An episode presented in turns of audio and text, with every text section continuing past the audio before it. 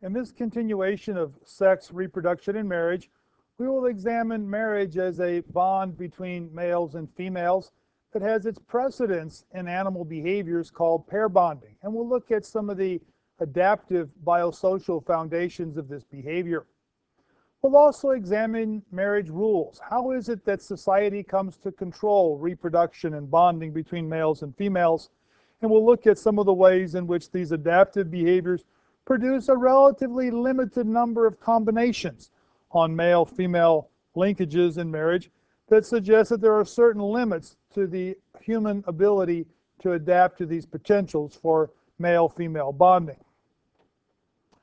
When we look at marriage arrangements, we find that these are really some interrelated universals that deal not only with the control of sex and sexuality on one hand, but provide the basis for family formation and social groups on the other. In both cases, what we will see is that these patterns of behavior have certain biosocial foundations, aspects of humans' innate needs and capacities, which cultures respond to and adapt to in certain kinds of ways to control and shape them in ways that make them more adaptive in the context of human society. In spite of these universal and biological bases, we will see that there are important cross-cultural differences in terms of how marriage is contracted. Our own concepts about boy meets girl, fall in love, and get married really doesn't reflect what is important in most cultures. And we'll see that there are a variety of social and economic factors that play into the selection of spouses for marriage. These cross-cultural approaches provide us with an important perspective for understanding something about the universals of human behavior a reflection of human nature, as well as an understanding of the variability in human cultures in terms of dealing with these basic aspects of human biology. These cross-cultural perspectives also provide us with an understanding of the causes of some of the typical and atypical patterns of behavior that we find in terms of marriage in the human species. Our examination of pair bonding or marriage in cross-cultural perspective leads us to a somewhat problematic set of results. Can we really say that there is a commonality across culture in terms of marriage? Our own culture tends to prefer the idea that one falls in love with someone. A deep attraction binds two people together who, on their own, decide to make a commitment to one another for life. This idea that we would make our own decisions about marriage seems normal, but flies in the face of what happens in most cultures. In most cultures, adults would feel that hormones and raging chemicals and romantic love really shouldn't play any role in making the decision about who you're going to spend the rest of your life with and rear your children with. In many cultures, we find a pattern of betrothal where parents make the decision, often when their children are still very young. You may grow up knowing who your husband or wife is going to be. Some cultures encourage ideas of trial marriage, where if a young man and young woman feel that they are attracted to one another, the young woman may go live with her boyfriend with his parents and giving his mother, her future mother in law, the opportunity to check her out to see how well she will function within the household. The vast majority of world cultures have practiced something that has been called bride purchase, bride service, and bride price, being mechanisms through which one attains the rights to a woman who will be the mother of one's children and the source of continuity of one's lineage. We'll see that these practices often are highly adaptive and provide important functions in protecting marriages. When we look at the wide variety of ways in which humans contract some bond between man and woman for the purposes of reproduction, we see such a diversity that it challenges the notion that there is a underlying set of universal principles. Can we find commonalities underlying the diversity of practices? A number of efforts have been made to define marriage. And what they have led to is a realization that while there are typical patterns there are also important exceptions. While we used to define marriage as the union of man and woman, Cross cultural perspectives lead us to conclude it needs to be defined more broadly as the union of two or more people. There may be multiple spouses of one sex, or one sex may assume the gender of another sex and marry someone of the same sex to produce a fictive kind of marriage that has certain kinds of important political or social ramifications. What we see when we look at marriage cross culturally is that it's primarily concerned with social relations rather than just sex and sexual relations. While these relationships, which are expected to be long term, typically come with some expectations about sexual rights, sexual obligations, sexual restrictions. Cultures vary in terms of how tightly or loosely they view these restrictions. Cultures typically see some kind of child rearing obligation coming from marriage, but there are exceptions in which, for instance, fathers are viewed as having little or no responsibility for their children. Rather, we'll see they may be responsible for taking care of their sister's children rather than their wife's children. But in all cases, we find that marriages engage people in a variety of social rights and responsibilities, and that these rights and responsibilities go beyond the marital pair. In most cultures, grandparents and other members of the family are viewed as having some rights to children. Even in our own American society, grandparents have sued for and won the right to have visitation with their grandchildren. Um, so all cultures have some notion that when a marriage is contracted, this involves more than two people and their children.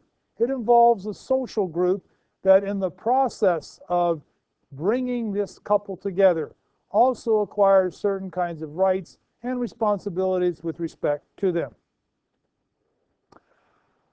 When we try to understand the importance of marriage in the human species, looking at animal behavior is useful not only in terms of understanding something about this proclivity for human pair bonding, but the specific factors that lead to it. When we look at patterns of mating in the primates, they are generally not monogamous. Often a harem or multiple sexual partners is typical. So at first glance, there doesn't seem to be a precedent in the animal world. But there are certain animals that do engage in lifelong pair bonding. The chimpanzees and gorillas don't, but other great apes, such as the gibbons and siamangs, do form lifelong pair bonds. This idea that a male and a female of the species will basically stay together, have generation after generation of offspring, and spend their lives in contact with one another is a phenomena that is widely distributed but certainly not universal among animals. So this provides us with an opportunity to understand something about why these bonds are so important in humans, if we can determine when they're important in animals. And indeed, research on animal species indicates that pair bonding occurs when the offspring is dependent upon more than just the mother for survival. If the mother alone can provide food for the offspring, she doesn't need to have males around. However, if the mother is dependent upon assistance, for instance, when a, uh, a lactating female fox would be unable to effectively hunt, we find pair bonding occurs, and she and her spouse, so to speak, raise litter after litter together, helping them survive in a situation in which the female would not be able to provide adequate food for her child. So we can look at this as suggesting something about why uh, human marriage is important. The animal model suggests that pair bonding has adaptive functions, that it occurs when the offspring are requiring assistance from others to survive. And in the case of human beings who have the most extreme immaturity of all animals, we can see that the importance of the human marriage rite is really a deep seated biosocial adaptation to our needs as a species. So, pair bonding provides a variety of adaptations to meet human needs. Not only does it provide for a provisioning of the offspring, but it provides a way of reducing sexual competition and aggression. If we pair bond monogamously and agree that it's you and me, babe, and I don't screw around and you don't screw around, well, this eliminates competition not only between us for sexual access to others, uh, but basically puts others off limits, keeps them from engaging in competition with us. Uh, it accommodates the sexual division of labor that is part of the differential reproductive capacities of the species, and in particular provides protection for females, allowing males to engage in more dangerous activities such as hunting. It also provides a clear understanding of who's responsible for the care of children, not only mother and father, but in all cultures, other kin have responsibility and rights by virtue of uh, the marriage bond. For instance, uh, in our society, it's relatively easy for an aunt or an uncle to adopt their nieces or nephews. Our legal system facilitates that kind of arrangement, reflecting cross cultural patterns in which specific kin have not only a right but an obligation to care for children if their parents uh, decease. So, in an important sense, marriage sets the foundation for a broader set of kinship relationships the continuity of groups across time through kinship identity, and the allocation and use of social resources that go beyond the immediate family, the resources of mother and father, to include the kinds of assistance that can be provided by other members of our group. When we look at male female bonding in the human species, we can see that it's not only an important pattern of behavior that reflects something about what's general to animal species the need for more than one adult to help provision food for the offspring, but it's also an important set of adaptations to deal with something specific to the human species. Why is it that we should form male female bonds rather than, say, females grouping together to share collective uh, concerns about childcare, some specialize in hunting, other in child uh, care.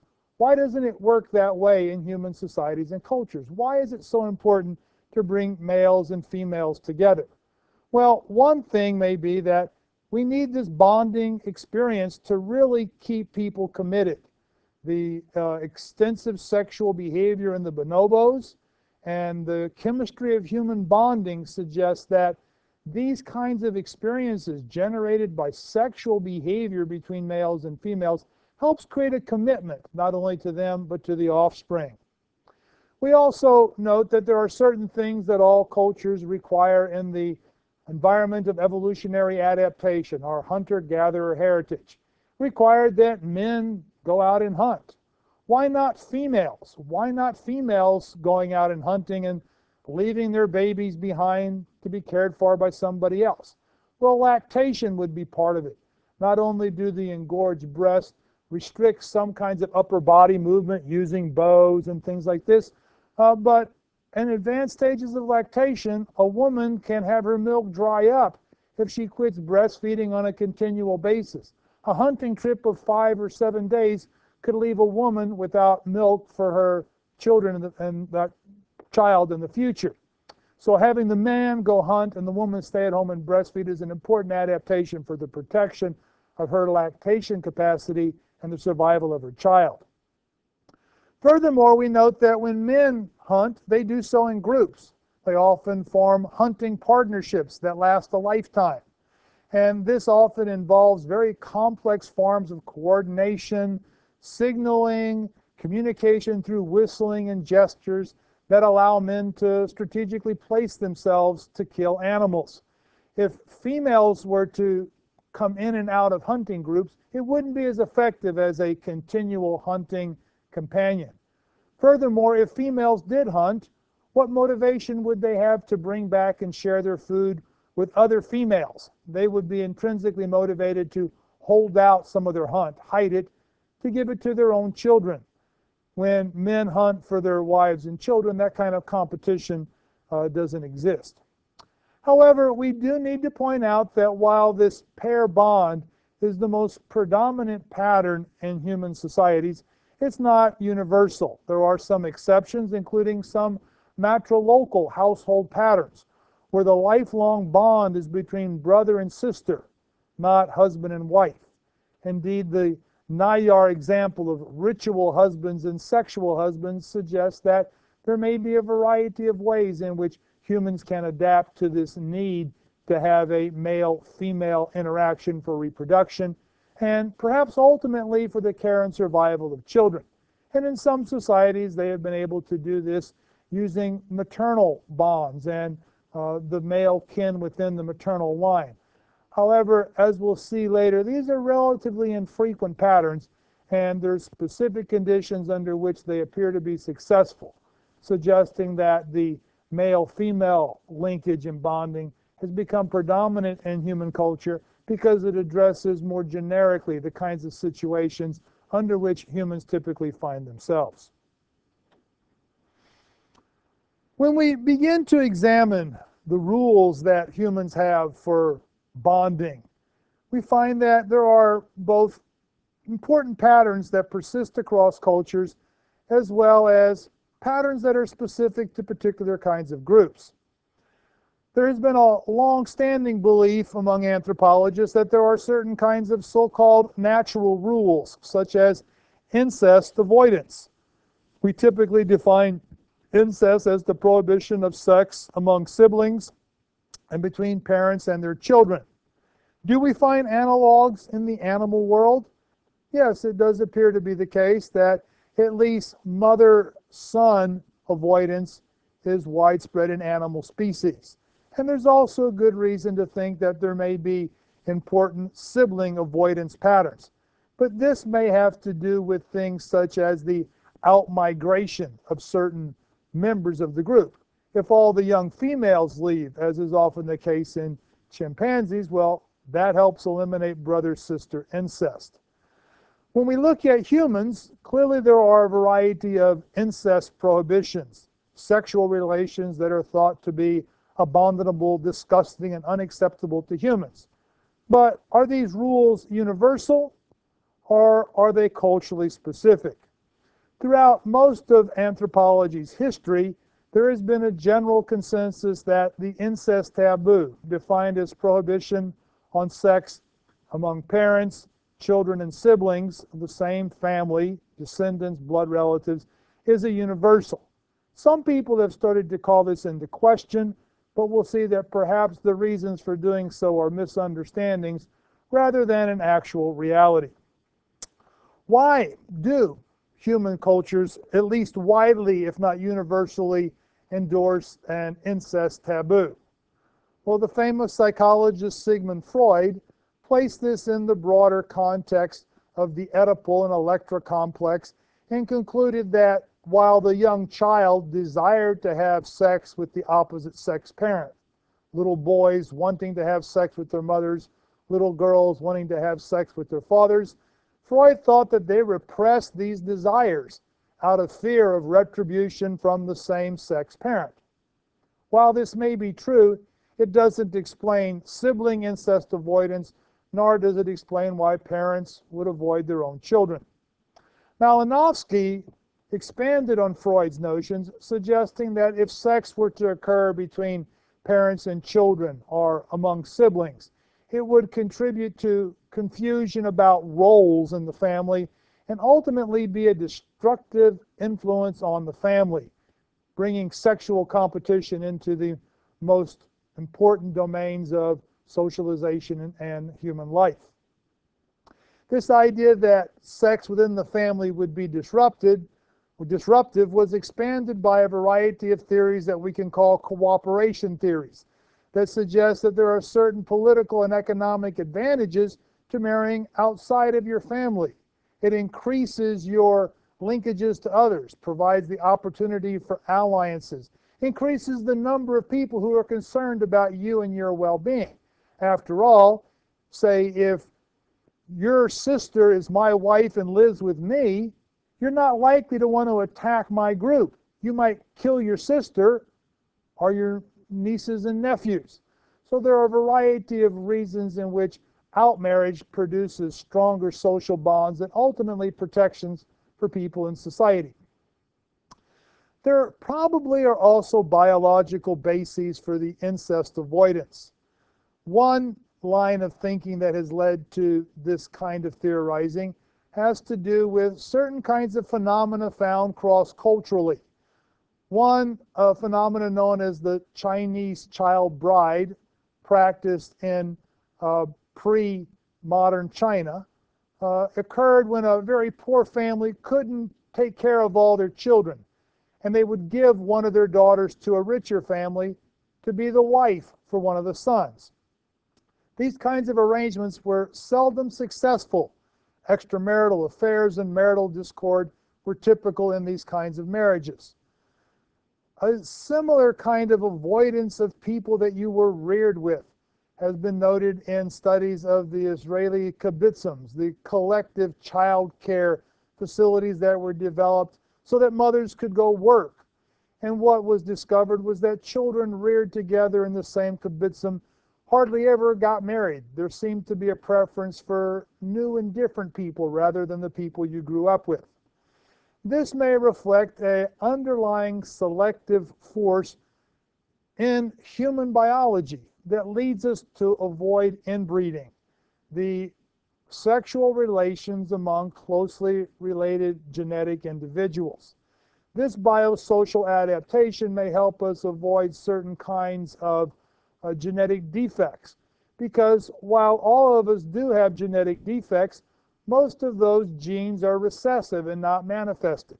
However, if two closely related people have sex and produce an offspring, they are likely to have the same recessive genes, and this could be a dominant gene in their offspring. So there are cross-cultural studies that show that uh, close patterns of sexual relations among kin uh, lead to higher levels of genetic defects and problems. So while there may be a variety of social and psychological reasons why the incest taboo is adaptive, it may have its ultimate roots in human biology and basically a selection across evolutionary time for people who just had the tendency to avoid having sex with their own offspring.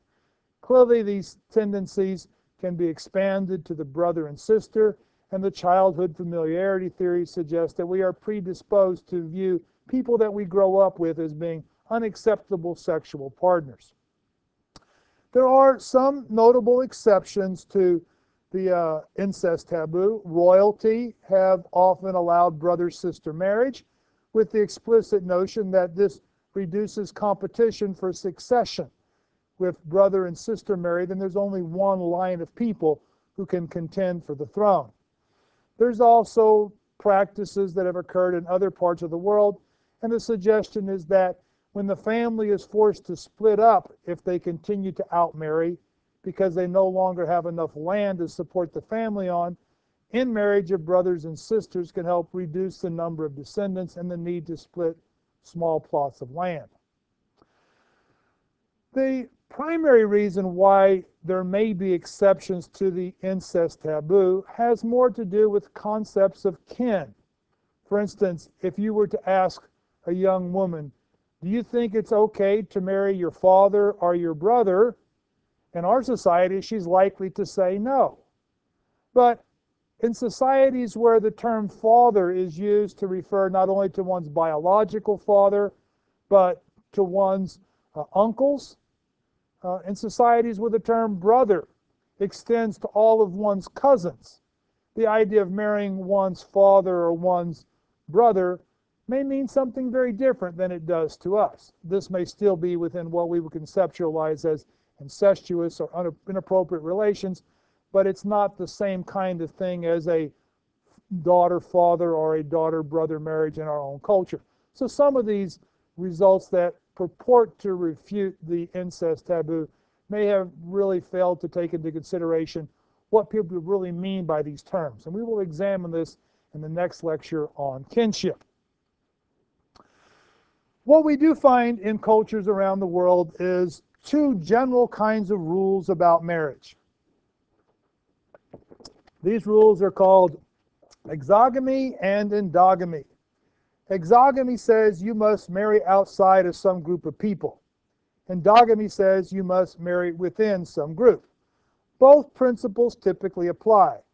In our own society, in addition to the classic incest taboo, we have a variety of prohibitions on cousin marriages. Although not all states prohibit cousin marriages, and different kinds of cousin marriages may be legal or illegal depending on what state you are in.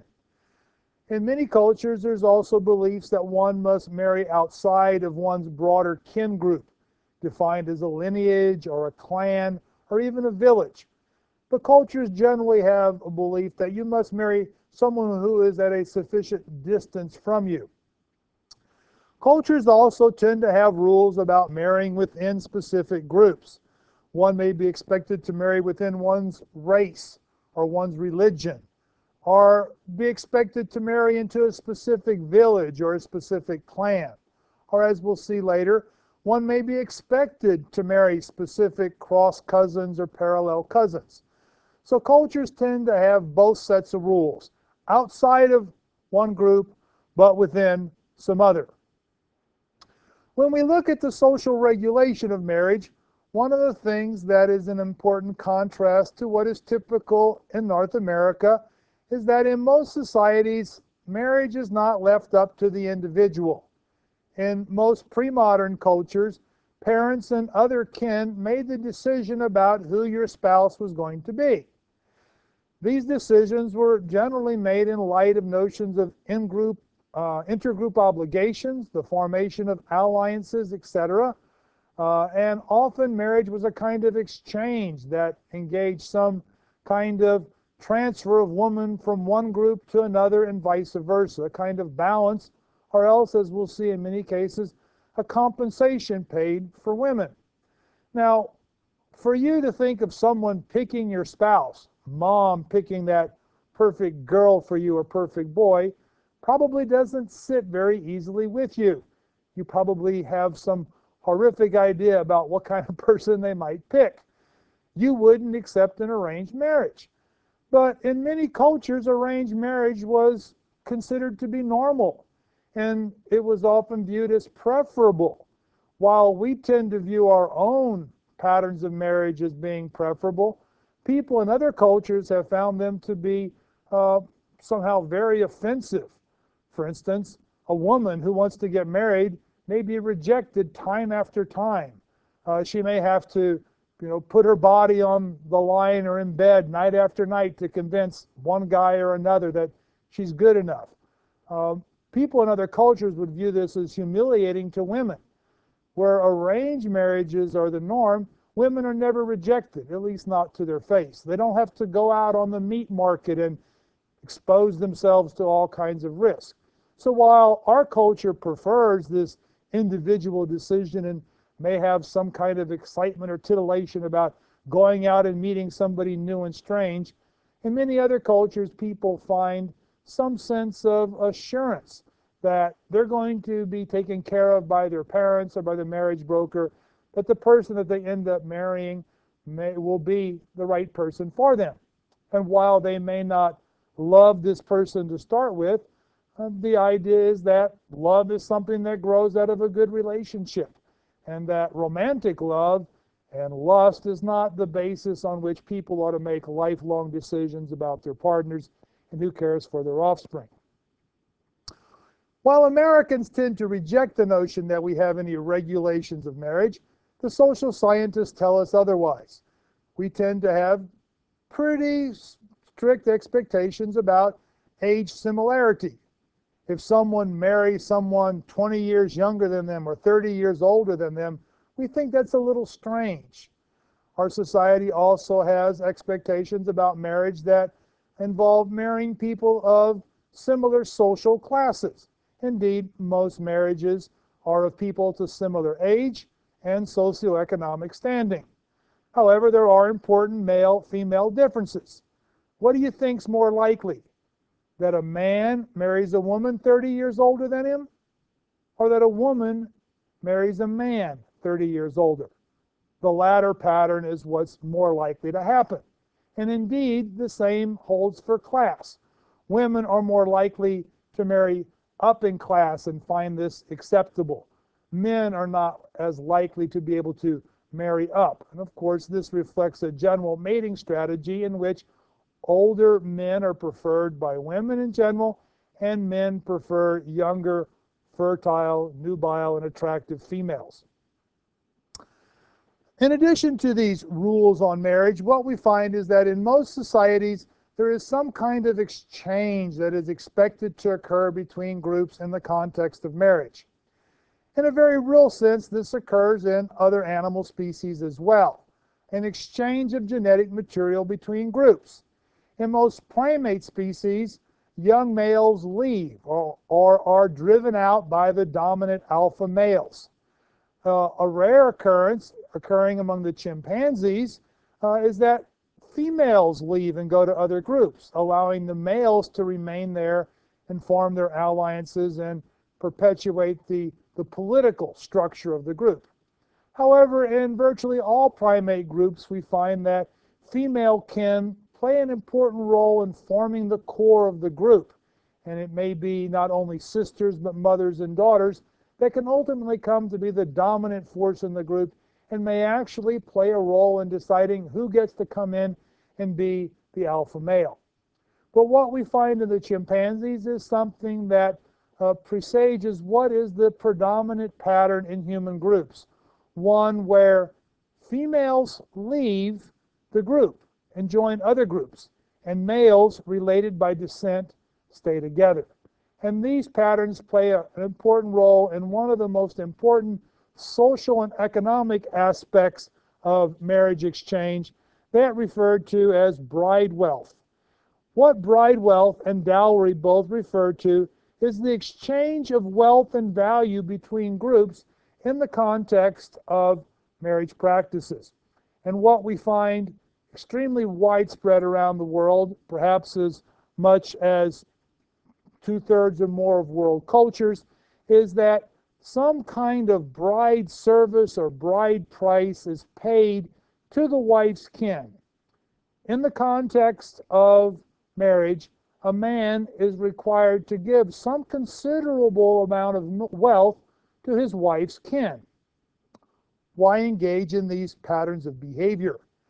When we examine it from a social point of view, what we see is that there's important adaptations that are achieved by these practices. And while we might see them as being a kind of buying of a wife or selling of a daughter, it really is something far more important and far more complex than that. In societies where bride wealth is the norm, this is typically viewed as a recognition of the value of a woman and a compensation for her loss to the group. They would explicitly feel that we have raised up a good woman. She knows how to work. She can, you know, tend to the gardens, take care of the pigs, prepare your food, and she can rear children for you. This is a very valuable asset. And we don't give that away. If you want our daughter to be your wife and raise your children, we're going to have to receive something for it. Curiously, these kinds of arrangements protect marriages because husbands are unlikely to abuse a woman if she can leave if she's abused and he loses his bride price. Women who may thickly decide that they want to leave their husband would also be returned by their family who says, We've made an arrangement here. You have an obligation. And plus, we can't give back the bride price. We used it to get your brother a wife. So while it may be, viewed as a kind of cavalier attitude about women, in most cultures, this is viewed as having important protections for the woman in her new family. And even more so, being an explicit recognition of the value of women. People where bride price has been the norm might look at our own practices as devaluing women. We don't ask for a bride price. Does that mean that our sisters and daughters are worthless, that we don't want anything at all for everything that's been put into their upbringing. Clearly, there are important economic investments made in all children. And when females leave their groups to join other groups, most cultures have considered it to be important that they be compensated for that loss of a very significant contributor to the economy because in most of these cultures, women are engaged in farming and taking care of uh, domestic animals, and they contribute to the wealth of their husband's group. Dowry, on the other hand, where goods are transferred from the wife's family to the husband's family, does in fact reflect cultures that have lower value placed upon women. While the dowry may be viewed as a compensation for the loss of an inheritance and a kind of economic security for the woman, it's often often viewed as being payment for accepting a liability in a culture where a woman has no function other than domestic activities and rearing children. And who's going to take care of her once her productive days are over? So while dowry is a relatively rare occurrence, um, perhaps only 10, 20% of world cultures having engaged in this, uh, it is thought to reflect a particular kind of relationship between groups, one in which wife givers are subordinated to wife receivers. If powerful groups in society can decide to take their wives from any of the subordinated groups, which group would they pick?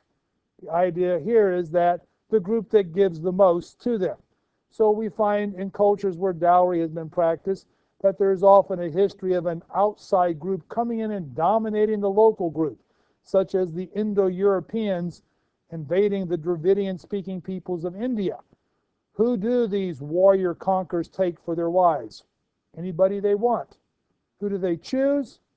Whoever can pay the best price.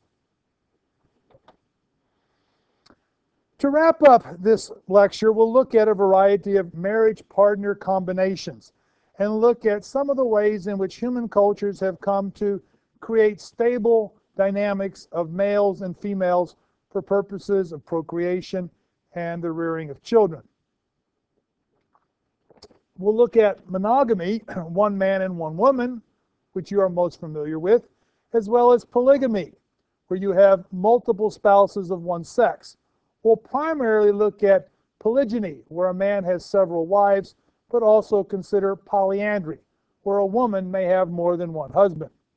We'll also briefly address the concept of group marriages and look at why, why these really don't occur, what some of the problems might be, and why some misperceptions may lead to the conclusion that there are group marriages. We'll also briefly wrap up with the concept of same sex marriages and look at some of the patterns that are found cross culturally, illustrating their social rather than sexual nature in some cases. Monogamy, one man, one woman, is represented in this diagram here the man, the triangle, the woman, the circle, linked, the equal sign meaning marriage, and their son and daughter. This is the most prevalent form of marriage worldwide, although in many cultures it has not been the preferred form. Monogamy may also take the form of serial monogamy, where a series of monogamous relationships produces separate family systems. With the current divorce rate, serial monogamy has come to be a dominant pattern in our society.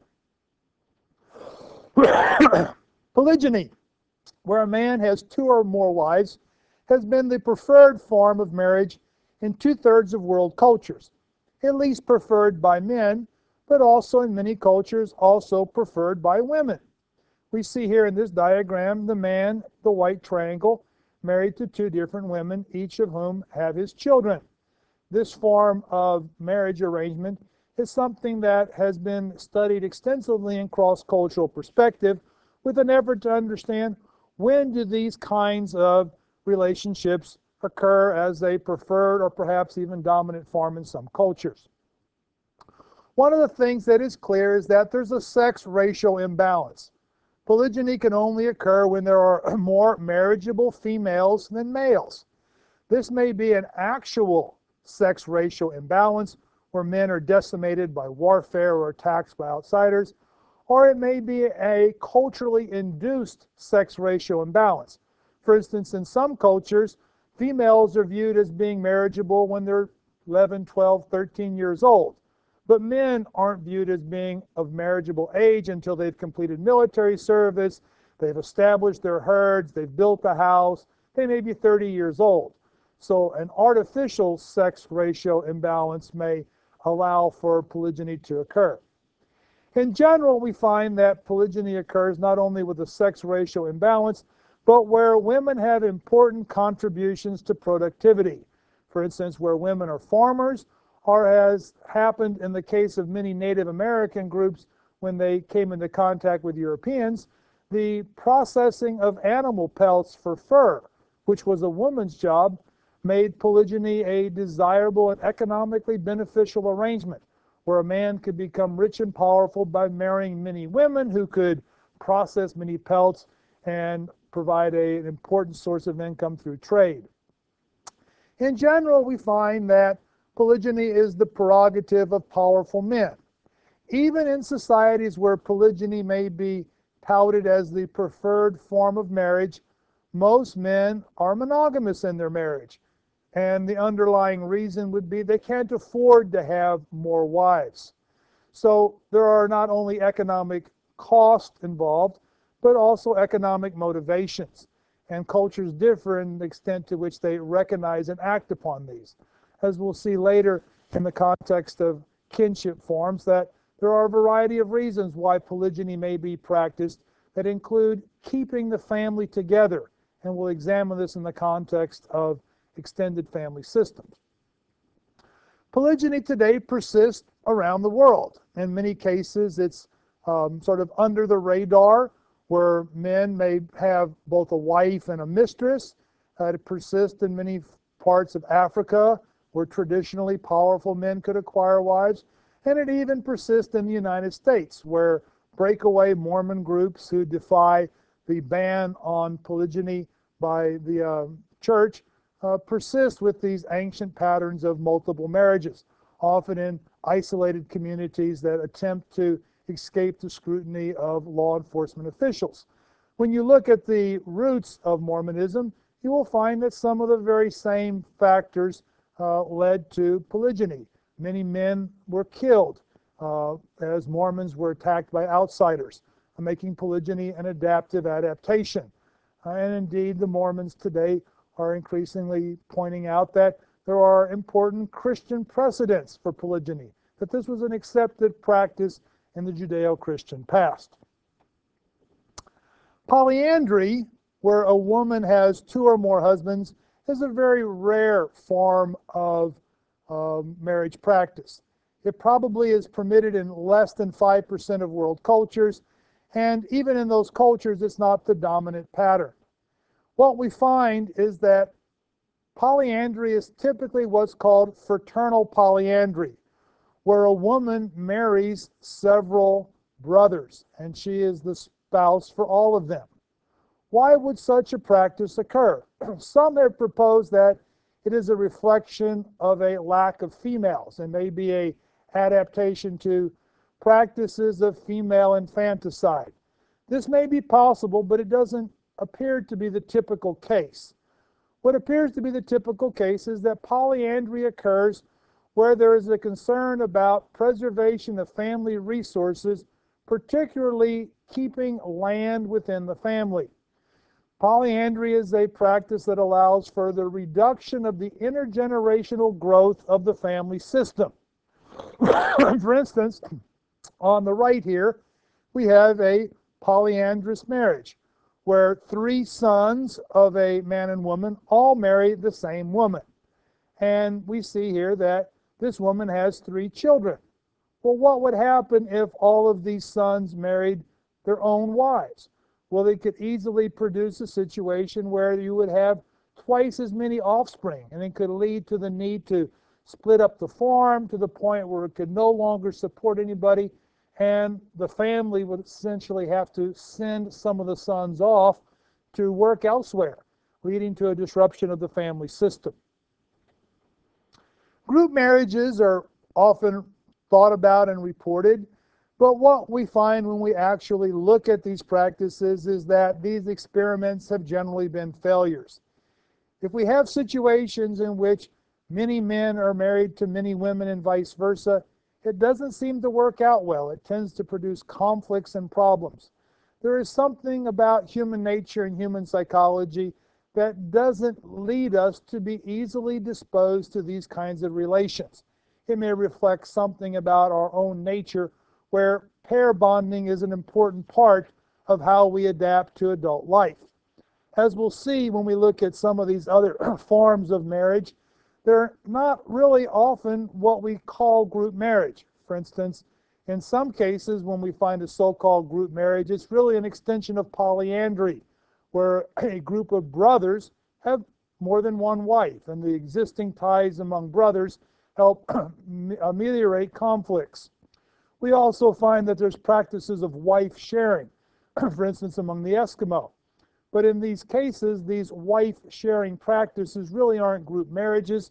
Uh, they're normally uh, sharings that are done among hunting partners, and it may often be with the expectation that if the man dies, his hunting partner will take over and take care of his wife and uh, children.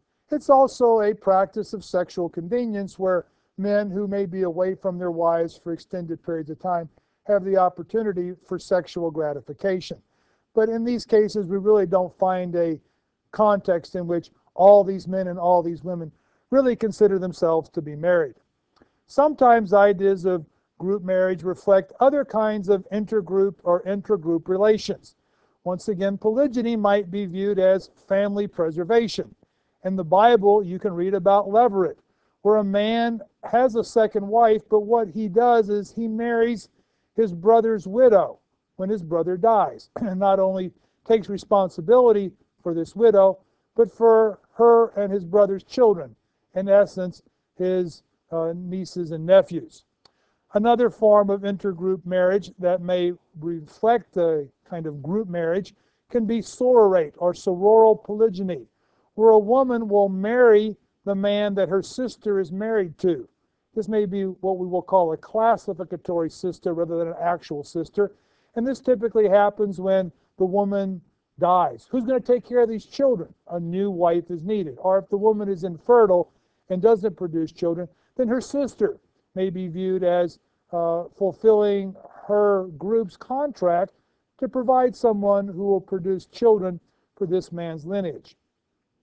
A variety of forms of intergroup relations are produced through specific patterns of marriage that can create important group ties. Around the world, we find not cousin marriage avoidance, but actual practices where marrying one's cousin is a preferred form of marriage. Two ways of viewing cross cultural patterns of cousin marriage are what we call cross cousin marriages and parallel cousin marriages. In the case of cross cousin marriages, what we find are practices in which a shift from sex, from one's mother, a female, to her brother, a male, determines who you marry, or from father's sister's children. Parallel cousin marriages have the same sex in the linkage. Father's brother's children or mother's sister's children are preferred marriage partners. These patterns of marriage create situations in which one marries someone who is closely linked to the family already and helps keep the family from spreading out generation after generation. It reduces in laws and reduces cousins, nieces, and nephews and helps create a more compact, integrated group across generations. Same sex marriages are a phenomenon that has got increasing press in recent years and has raised questions about whether or not these are normal. When we begin to ask this question, we have to ask whether or not same sex marriages fulfill the concept or the definition of marriage.